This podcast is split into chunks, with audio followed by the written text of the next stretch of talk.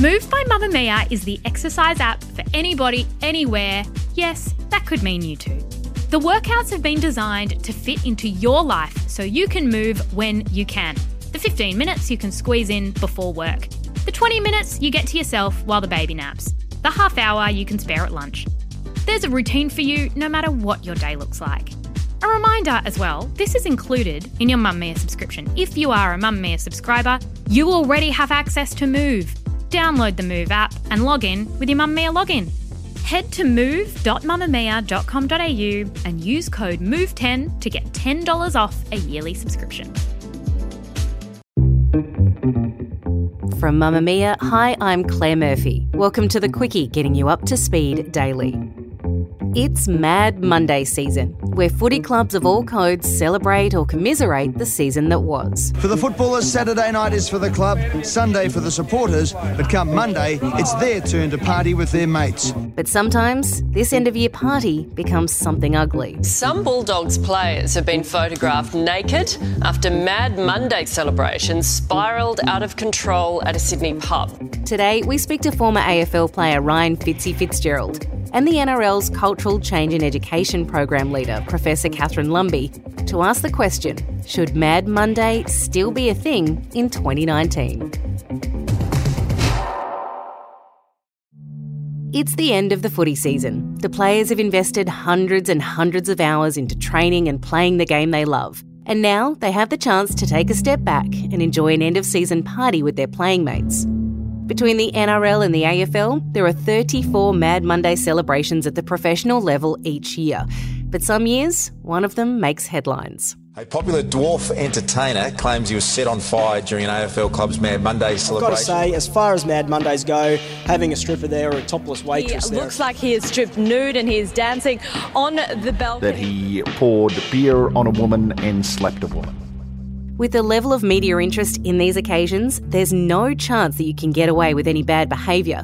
But the lesson doesn't seem to have been learned by some, who continue to drink heavily and then conduct themselves in unacceptable and sometimes criminal ways in public.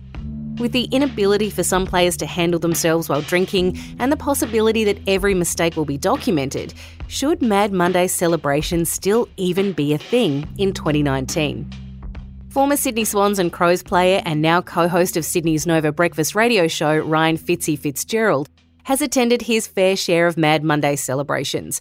Fitzy, should Mad Monday still be a thing? Um, look, uh, being an ex-footballer, for me, my personal experience with Mad Mondays is, yeah, I definitely think they should. Uh, It's it's a great opportunity to get together as a team and to have a few drinks and to get to know the senior players, which you don't really get to do throughout the year. A lot of them have families of their own, and you know they don't really socialise as much anymore. So for us, it was always a great opportunity to get the team together and to celebrate the year that you had. The actual game aside, is it something that players do look forward to at the end of a season? Oh, without a doubt. In any football club or any sporting team, Claire, there's always going to be different types of people. They're going to be the quieter ones who don't like to drink or party or stuff like that. There's going to be the outlandish ones, like myself, who like to, like to be the centre of attention. There's always different groups. So whenever you go to a Mad Monday, you'll see the ones that want to kick into another gear, and then you'll see the other ones that are quite unassuming. They'll have a few drinks and decide to wind it up quite early. So you, you get different groups that do it.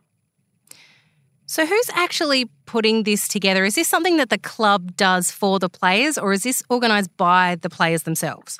It's players, has nothing to do with the club. The clubs have never been a fan of Mad Monday. You know, it's always a worrying time of year, and you see in the NRL now as well is that, God, in the off season, club officials must be just looking at their phone every time they go to bed, waiting for another phone call of what's happened. But it's always organised by the players.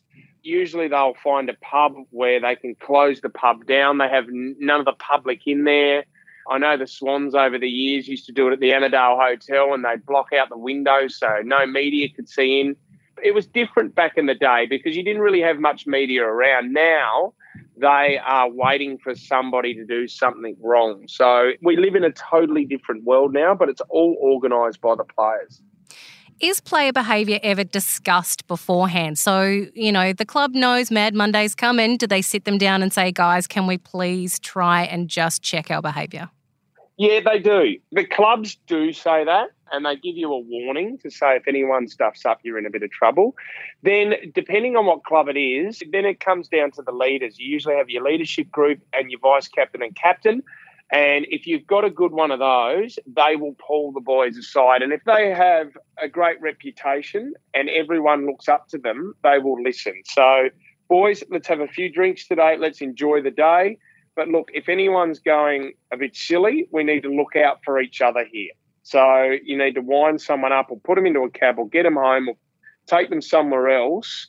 So, it's not represented by the whole team. So, don't get me wrong, Claire. You can you can have as many of these chats as you want, but when they are fully sloshed, these blokes, and then they want to hit the town, you can't stop them. That's the thing. Well, that's when the stuff happens that we see that hit the headlines. These Mad Monday incidents, as they've been referred to. When you hmm. see that happen as a player involved in a club, in a team that you're very proud of, and then this kind of stuff happens and it really drags down a club's reputation, how do you then discuss that with teammates or within the club itself? Do you have a laugh about your, you know, stupid mate got caught doing something, or is it really taken seriously? That's where leaders in the club need to really stand up. And obviously, we've seen the Canterbury Bulldogs up on tables dancing completely naked and vomiting out the front of hotels and stuff like that. I mean, that's where you need a leader from the club to come in and go, boys, this is just too much. Wind it up or you know we we're going back to somebody's house so we can't be seen. If that's what you want to do, I, look, don't get me wrong. I, I can remember, uh, God, when when I was younger, I can remember seeing guys that decided to get naked. I mean, that's anywhere you go with young people. I mean, that's going to happen somewhere. It's just these guys are under the spotlight a lot more, so you have to be a lot smarter where you do it. Now you're a dad these days, Fitzy. You've got a couple of footy loving young boys in your household. What hmm. would you say to them when they get to Mad Monday age? Do you even want them going to this stuff? What would you say to them before they walk out the door that night? They are moments. They're not. They're not the main moments from your career, but they are moments that you remember forever. I mean, I remember sitting down with guys like Tony Lockett and having a beer, and Paul Kelly from the Sydney Swans, and Mark Ricciuto. These guys that you looked up to. Now, we, we all make mistakes with alcohol when we're younger. You just hope that you teach your kids to make the right decisions. So, in a moment where they may have had a few drinks, you just hope that they make the right decision and maybe slow down a little bit or, or, or go do something else.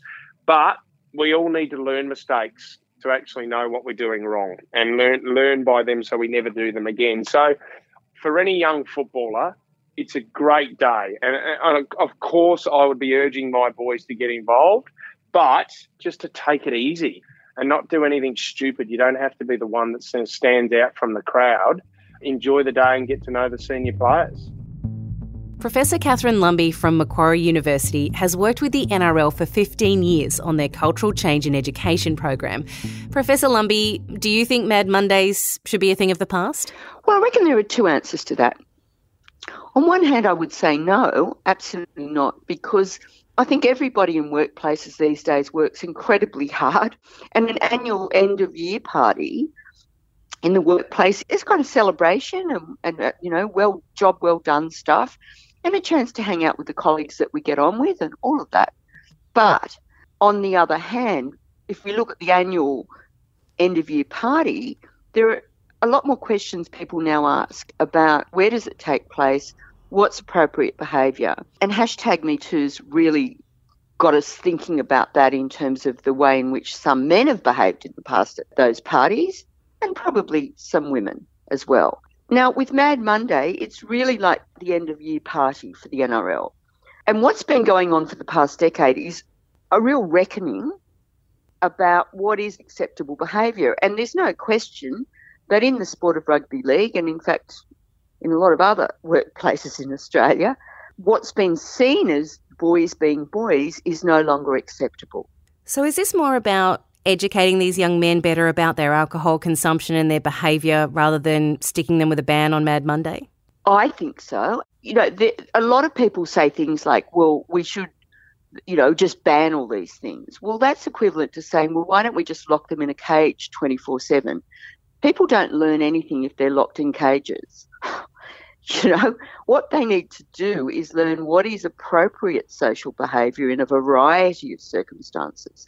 And you can pour a lot of alcohol down some people's throats and they are not going to turn around and at the sharp end of it rape someone. You know, rape has got nothing to do with alcohol consumption. I, I totally resist that idea. It might disinhibit someone's, you know, interest in assaulting someone, but it, it it's not the excuse. There's no excuse. If someone at the sharp end of it is going to sexually assault someone, they're already coming into that with attitudes towards women which are unbelievably toxic and unacceptable. Those behaviours are driven by attitudes to other people, not just by alcohol.